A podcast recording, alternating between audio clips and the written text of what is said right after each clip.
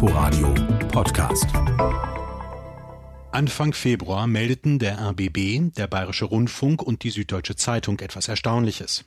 Einem Hacker war es gelungen, sich Zugang zu Tausenden von Brandenburger Krankendaten zu verschaffen. Funktionieren konnte das über eine Schwachstelle in der Dateninfrastruktur eines Regionalverbands des Deutschen Roten Kreuzes. Haluka Meyer-Borst, seines Zeichens Datenjournalist, war für den RBB an der Gemeinschaftsrecherche beteiligt. In diesem Sinne, willkommen zur erzählten Recherche vom RBB. Ich habe mich mit Haluka zusammengesetzt, um zu hören, wie diese Recherche ablief. Also es fing alles damit an, dass ich am Donnerstagabend einen Anruf bekommen habe von einem Kollegen vom Bayerischen Rundfunk, Hakan Tanriverdi, der sich sehr so mit äh, IT-Security, also IT-Sicherheit auseinandersetzt. Und der hat gesagt, hey, wir haben da ähm, einen Kontakt und da hat jemand uns quasi gesteckt, dass das ein ganz großes Problem gibt beim Deutschen Roten Kreuz nach damaliger, nach damaliger Einschätzung nur für den Moment in Brandenburg ähm, und dass ganz viele Patientendaten offen liegen. Und dann war halt so die Frage, okay, dadurch, dass es viel in Brandenburg ist, wollt ihr mitmachen und wollt ihr dem genauer nachgehen? Und so fing das Ganze an. Wenn man hört, Datenleck Deutsches Rotes Kreuz, ähm, wird man instinktiv ziemlich nervös. Äh, die haben natürlich eine Qualität von Daten über Menschen, die jetzt äh, etwas höher anzusiedeln ist, als was ich letzte Woche bei Amazon gekauft habe oder irgendwo anders. Um was für Daten ging es da? Also ganz konkret in dem Fall ging es um Krankentransporte. Das heißt, wenn du von einer Klinik in eine andere verlegt werden musst, wenn du von einer Klinik entlassen wirst, aber man sagt, okay, du solltest das nicht selber fahren, dann brauchst du so einen Krankentransport. Und das Krasse in dem Fall war, dass es halt wirklich über Jahre zurückging. Es ging bis 2008 zurück, der Datensatz. Und für halt einen guten Teil von Brandenburg konnten wir sagen, okay, wer wann von wo nach wo gefahren ist mit dem Krankentransport. Und jetzt denkt man erstmal, ja, okay, Krankentransport, ja, was steht da drin? Da steht halt von A nach B drin. Aber die Wahrheit ist halt, da steht halt viel, viel mehr drin. Ne? Da steht unter anderem dein Geburtsdatum drin, da steht deine Wohnadresse drin.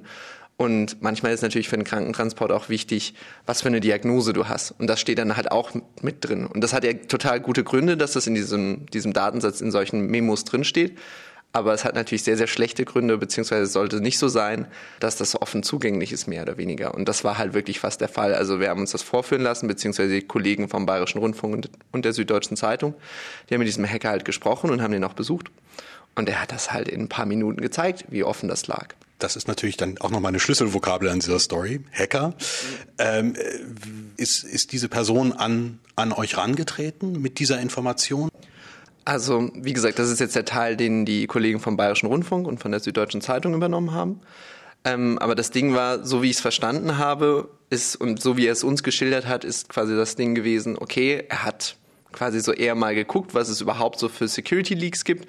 Er macht das so ein bisschen mehr als Freizeitding.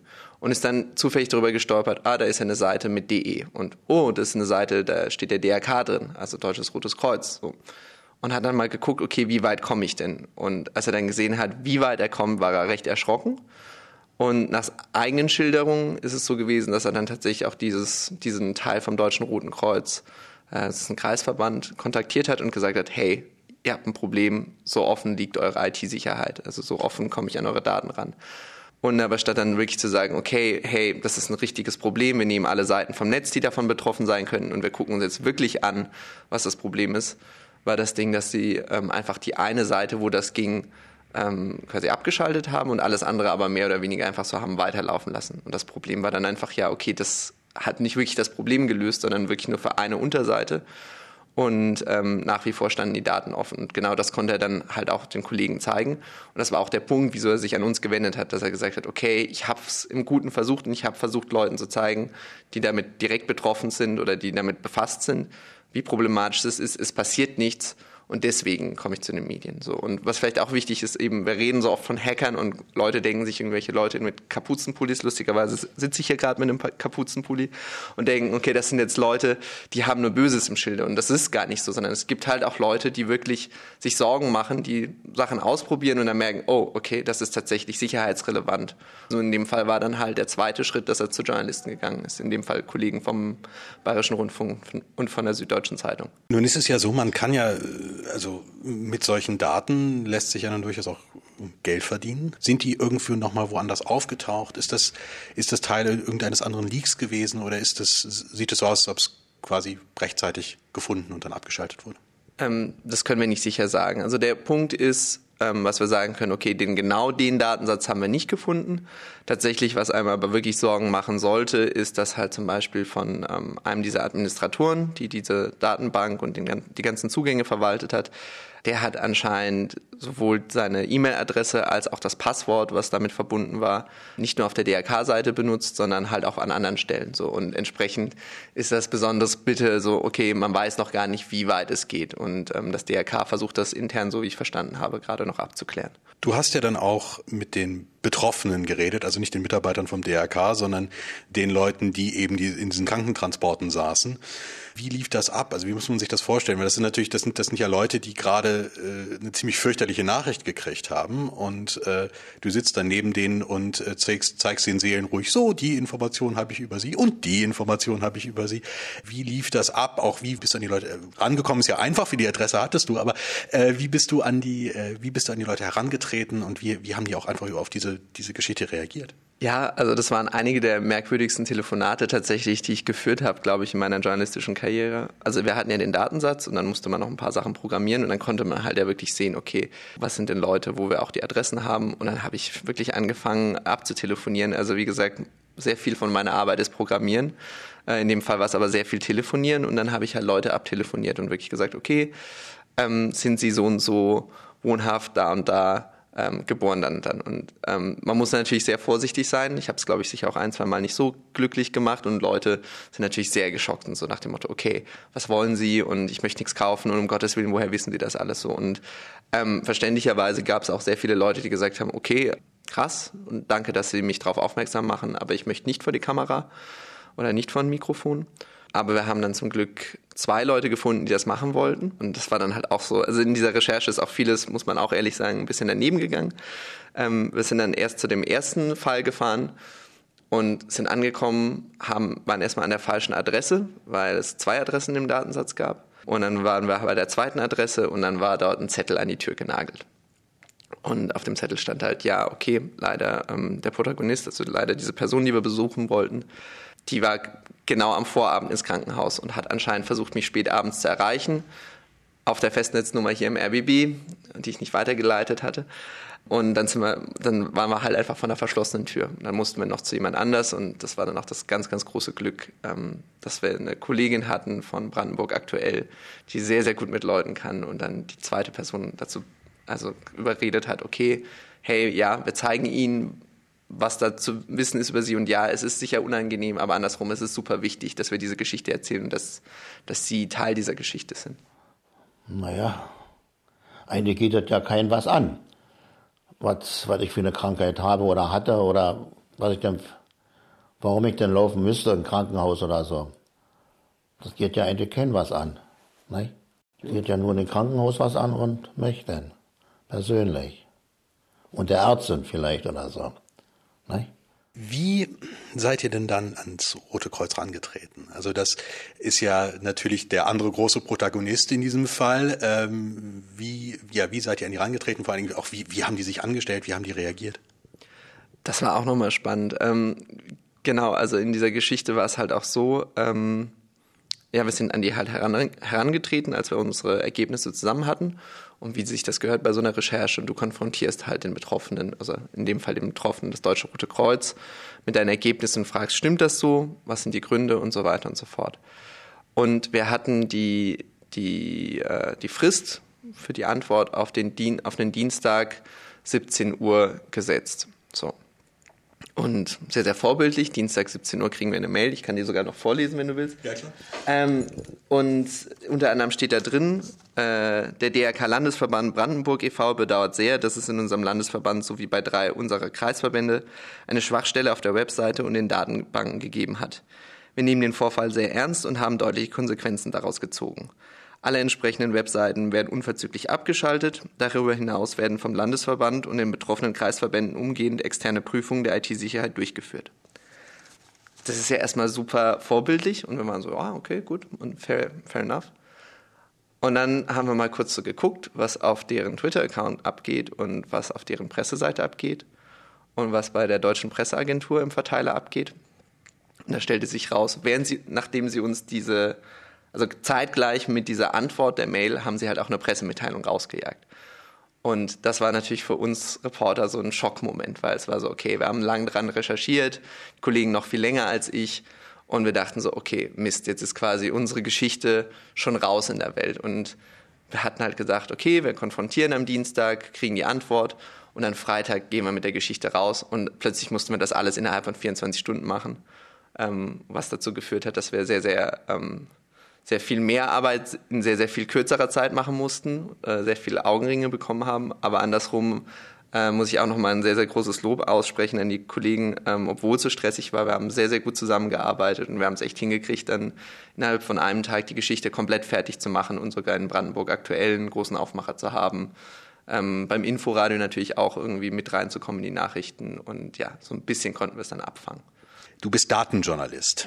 Sportsjournalist versteht man, Politikjournalist versteht man, Wirtschaftsjournalist, hoffe ich, als Wirtschaftsjournalist versteht man auch. Wie formuliere ich das? Äh, äh, was zur Hölle machst du? Das ist tatsächlich eine sehr gute Frage, die ich mich auch manchmal stelle. Also die Idee ist halt grundsätzlich zu sagen, okay, wir versuchen, ähm, es ist nicht, wir haben ein Thema, sondern quasi der Ansatz, wie wir an Themen rangehen, ist ein anderer. Und auch der Ansatz, wie wir teilweise über Themen berichten, ist ein anderer. Das heißt einerseits, okay, wir versuchen Geschichten in Daten zu finden Wobei es ganz oft sehr hilft, jetzt in dem Fall ist es ein bisschen anders, aber sehr oft einfach mal mit einer Hypothese reinzugehen. Das kann auch sehr oft einfach ein Vorurteil sein, was du hast. Und einfach mal zu gucken, okay, ich habe hier einen großen Datensatz und guck zum Beispiel, stimmt das wirklich? Also bei meinem früheren Job hatten wir äh, eine Geschichte, wo es darum ging, ist chinesische Forschung so viel schlechter als amerikanische Forschung? Stimmt das denn, dieses Gerücht, was so rumwabert? Und da haben wir tatsächlich eine sehr, sehr große Datenbank uns angeschaut und ähm, dann gegengecheckt, okay, wie viele von den, von den Autoren sind zumindest bei einer chinesischen Uni registriert und wie viele sind bei einer amerikanischen Universität registriert. Und das sind dann halt so Datensätze, die sind halt so groß und die musst du noch aus irgendwelchen Seiten rauslesen, dass du sagst, okay, dafür musst du ein bisschen programmieren können. Und das ist so, wie ich vorgehe. Und das andere ist quasi, okay, wir versuchen halt Geschichten visueller zu erzählen. Das klingt jetzt erstmal natürlich bei, ähm, früher habe ich bei einer Zeitung gearbeitet, da war das dann so klarer, also okay, weil der, meist, das meiste einfach Text ist. Beim Fernsehen denkt man sich jetzt vielleicht so, ja Moment, die meinen ja Fernsehen, die meinen ja was Visuelles oder beim Radio halt auch so, okay. Beim Radio sind wir eh davon überzeugt, dass wir Bilder besser können. Genau, eben. Ähm, aber äh, die Überlegung ist dann halt zu sagen, okay, wie können wir das in Grafiken erzählen? Und Grafiken heißt wirklich, okay, wie können wir das anders in Grafiken erzählen? Also ein bisschen was anderes als der normale, das normale Balkendiagramm oder ähm, das nicht tot zu kriegende Kuchendiagramm. Willst du noch ein bisschen mehr wissen, was ich so mache? Äh, ja, guck mal, äh, also bei mir ist das so, Excel-Tabellen lesen. Das mhm. ist so das, das ist so das Schlimmste, was ich, was ich kriege. Mhm. Du programmierst, um Geschichten zu erzählen. Es ist irgendwie noch mal ein bisschen, das ist irgendwie eine härtere Nummer. Also ja und nein. Also ganz bei ganz vielen Sachen ist es auch so, dass ich sage, ja gut, okay, ich könnte das jetzt auch programmieren, aber ich kann es auch tatsächlich in Excel machen. Also ich glaube, da muss man auch immer ein bisschen gucken, okay, ähm, fängt mal an mit Kanonen auf Spatzen zu schießen. Ne? Aber jetzt um mal vielleicht zu dieser Recherche zurückzukommen. Es war einfach klar, okay, es gibt einen Datenbanktyp und bei dem ist es so, dass ähm, es so gewisse Schwachstellen gibt. Und ähm, deswegen, sowas wird dann ja immer kontinuierlich verbessert. Aber wenn sich jemand entschieden hat, okay, ich setze das einmal auf, diese Datenbank, und habe das nie verbessert, dann hat das natürlich weiterhin diese Schwachstellen. Und eine dieser sehr, sehr alten und sehr bekannten Schwachstellen, äh, das hat auch nochmal der Hacker, mit dem wir gesprochen haben, wirklich so unterstrichen, ist halt, ähm, dass du quasi die URL ein bisschen veränderst und dann anfangen kannst, plötzlich an die Datenbank ranzukommen. Und wie du das quasi schon siehst, also ein Hinweis dafür findest, ob das möglich ist, ist, dass du quasi die URL ein bisschen veränderst mit ein paar Parametern. Ich müssen nur natürlich so ein bisschen gucken, dass wir jetzt kein, keine Anleitung zum Hacken geben. Und dann siehst du plötzlich, dass Fehler auf der Seite entstehen, dass in irgendeiner Textbox, wo normalerweise irgendwelcher Text drin sein sollte, irgendwie steht, okay, hier Error oder äh, Warning und so weiter und so fort. Und das ist quasi für uns ein erster Hinweis in dem konkreten Fall gewesen, okay, da ist was quasi in der Sicherheitsarchitektur nicht sauber gemacht. Und wir wollten, wir wollten und wir dürfen uns natürlich auch nicht wirklich dezidiert einhacken und ähm, haben dann aber gesagt, okay, wir versuchen genau das Gleiche mit Hunderten, Tausenden von anderen DRK-Seiten und gucken mal, ob was anderes rauskommt. Und das andere, was wir noch gemacht haben, ist, ähm, das war eine sehr clevere Idee von Hakan vom, äh, vom Bayerischen Rundfunk. Du kannst quasi so eine automatisierte Google-Suche machen und sagen, okay, finde ich denn irgendwelche E-Mail-Adressen, die enden auf drk-was auch immer.de äh, auf irgendwelchen Seiten, wo Leute halt Leaks veröffentlichen und irgendwelche erbeuteten Daten veröffentlichen. Und das haben wir gegengecheckt. Und das ist vielleicht auch so ein gutes Beispiel für, wie viel Arbeit manchmal in so ein, zwei Sätzen drinsteckt, die dann nachher übers Radio laufen. Ähm, darüber haben wir herausgefunden, okay, ähm, das, was wir da sehen, das ist tatsächlich ein Brandenburger Problem, aber wir haben zum Beispiel auf einer dieser Seiten für einen Kreisverband in Thüringen äh, eine E-Mail-Adresse mit Passwort gefunden und dann haben wir da mal nachtelefoniert und da haben sie tatsächlich gesagt, äh, ja, 2018 hatten wir so einen Fall von Ransomware, also dass wir plötzlich nicht auf Rechner zugreifen konnten, weil sich, weil sich da was halt eingeschlichen hat. Und das ist vielleicht auch so ein gutes Beispiel dafür. Das ist das, was wir jetzt berichtet haben, das ist ein krasser Fall, aber es ist ein grundsätzliches Problem. Und das grundsätzliche Problem ist halt einfach, okay, im Deutschen Roten Kreuz ähm, gibt es lauter Kreisverbände und jeder von denen ist irgendwie für seine eigene IT-Sicherheit zuständig. Und das ist natürlich so ein bisschen, möchte den Leuten nicht zu nahe treten, aber ich kann mir schon vorstellen, dass das manchmal rausläuft, so, okay, ich, du, ich kenne da wen, dessen Sohn, der kann was mit Computern und er kann das vielleicht auch und er setzt das dann auf, aber der geht dann, äh, der macht dann sein Abitur und geht ins Studium und dann kümmert er sich nie mehr um diese Seite wahrscheinlich und kümmert sich halt auch nie mehr um die Sicherheitslecks, die da vielleicht da sind. Und das ist halt genau das, was, was mich immer noch super verwundert. Irgendwie das Deutsche Rote Kreuz Brandenburg sagt, sie beraten und stellen auch gewisse Infrastruktur bereit. Aber am Ende entscheidet halt jeder Kreisverband. Und das macht bei ganz vielen Sachen, glaube ich, super Sinn, sozusagen. Okay, die Leute, die lokal sind, haben beste, das beste Gefühl für das, was lokal benötigt wird. Aber wenn es um so komplexe Sachen ist, geht wie IT-Sicherheit, da stellt sich dann halt echt die Frage, okay, ist das wirklich der beste Weg oder wollt ihr das nicht so ein bisschen zentraler lösen? Man muss ja im Journalismus wirklich immer ein bisschen aufpassen, was man so an Informationen rausgibt, die man findet. Ja, also äh, Anleitung zum Bombenbau zum Beispiel sollte man jetzt nicht unbedingt veröffentlichen. Das ist keine so gute Idee. In diesem Bereich ähm, Datensicherheit, Hacking und so weiter bewegt man sich natürlich, äh, gerade das ist jetzt angesprochen, teilweise bewegt man sich da wirklich in einer Grauzone. Wie navigiert man das? Es gibt halt so gewisse rote Linien, die du nicht überschreiten darfst. Und das war halt genau das. Wir konnten halt gucken, okay, wir verändern die URL und was löst das auf einer Seite aus? Aber wir haben dann nicht irgendwie geguckt, okay, können wir uns in die Datenbank hinten reinhacken, so, weil das ist dann plötzlich was, was irgendwie strafbar ist und hochproblematisch. Das ist das eine und das andere ist klar. Natürlich beim Veröffentlichen musst du auch überlegen, ähm, was bedeutet das für die Betroffenen. Deswegen sind wir halt zu einer Person hingefahren, haben das tatsächlich natürlich auch aus journalistischen Gründen, sind wir da mit der Kamera und einem Mikro hin und haben uns das mal erklären lassen, okay, was bedeutet das für die Person, aber haben natürlich auch irgendwie gesagt, okay, das ist so ein Setting, wo wir mal auch bei einer Person das machen können, aber wir veröffentlichen jetzt nicht den ganzen Datensatz, ähm, was vielleicht maximale Transparenz wäre, aber auch maximal unverantwortlich. Und das andere ist der Ausspielzeitpunkt, also werden wir quasi damit rausgehen, wenn wir das veröffentlichen, war halt für uns auch eine Frage, weil ganz lange stand bei uns tatsächlich im Raum die Sorge, okay, vielleicht hat das DRK diese Sicherheitslücke nicht geschlossen an dem Tag, wo wir eigentlich veröffentlichen wollen. Und das wollen wir nicht machen, weil dann werden die halt überschwemmt mit mit irgendwelchen Hobbyhackern, die versuchen, das auch nachzumachen. Und dann haben wir ja genauso ein Problem. Dann haben zwar wir nicht den Datensatz verraten, aber haben Leuten eine Anleitung gegeben, wie sie an diesen Datensatz rankommen, oder? Und ähm, das war so das, was halt auch nochmal ein spezieller Aspekt war in dieser Recherche. Und ähm, als allerletztes natürlich, okay, wir hatten diesen Informanten und da geht es halt auch darum, okay, wie schützen wir den? So, weil also ganz, ganz konkret ist es so, dass das Deutsche Rote Kreuz äh, in dem Fall eine Strafanzeige gegen Unbekannt gestellt hat. Bin da jetzt gar nicht so genügend bewandert, wie viel davon sie tatsächlich einfach, einfach machen müssen, weil das der normale Prozess ist. Ähm, aber ist natürlich so ein bisschen die Frage, okay, ähm, ist das jetzt quasi ein Problem für diesen, für diesen Hacker, dass er quasi eigentlich was Gutes wollte und nämlich gesagt hat, okay, das ist ein Problem und hier gibt es ein Leck und ich mache Leute darauf aufmerksam und ob er jetzt quasi dafür nachher ja, haften muss auf eine Art und Weise. Und da mussten wir natürlich irgendwie sicherstellen, okay, das, was wir machen können, tun wir, um auch ihn halt zu schützen. Und nur vielleicht nochmal zur Erklärung. Also das, was ihr dann gemacht habt, was jetzt also quasi diesseits dieser roten Linien war, mhm. Äh, ist legal und er ist quasi den, er ist dann zwei, drei Schritte weitergegangen und dadurch macht er sich dann ja strafrechtlich angreifbar. Genau, also das ist so das quasi, okay, er hat ja definitiv sich quasi reingehackt, so, ähm, auch wichtig zu, zu, zu betonen ist, dass wir ihn nicht dazu angestiftet haben, sondern er hat das quasi erstmal selber gemacht. Und das ist natürlich dann so der Punkt, wo es anfängt zu sein, okay, das ist, soweit ich es verstehe, nach gängiger Rechtsprechung theoretisch strafbar. Andersrum muss man jetzt sagen, okay, es gibt auch sehr, sehr viele Firmen, die ganz offen der Hacker-Community sagen, versucht das bei uns, weil das ist für uns der absolut beste Weg, rauszufinden, wie sicher sind wir denn. Und andersrum, wir geben euch sogar eine Belohnung, wenn euch das gelingt, ähm, die sogenannten Bug Bounties. Und deswegen, ja, ähm, man kann definitiv sagen, er ist deutlich einen Schritt weiter gegangen als wir. Ähm, und das ist jetzt quasi auch das Problem. Andersrum muss man sagen, okay, aus meiner Sicht hat er ja alles Verantwortungsvolle getan und hat versucht, erst das Deutsche Rote Kreuz zu kontaktieren und hat dann mit uns gesprochen und auch halt unter der Prämisse, dass wir halt verantwortungsvoll damit umgehen. Also auch für euch als Journalistenteam ähm, kann sowas ja unter Umständen juristische Folgen haben, theoretisch, mhm. wenn man denn diese roten Linien irgendwie vielleicht irgendwo wähnt, wo sie dann im Endeffekt gar nicht sind.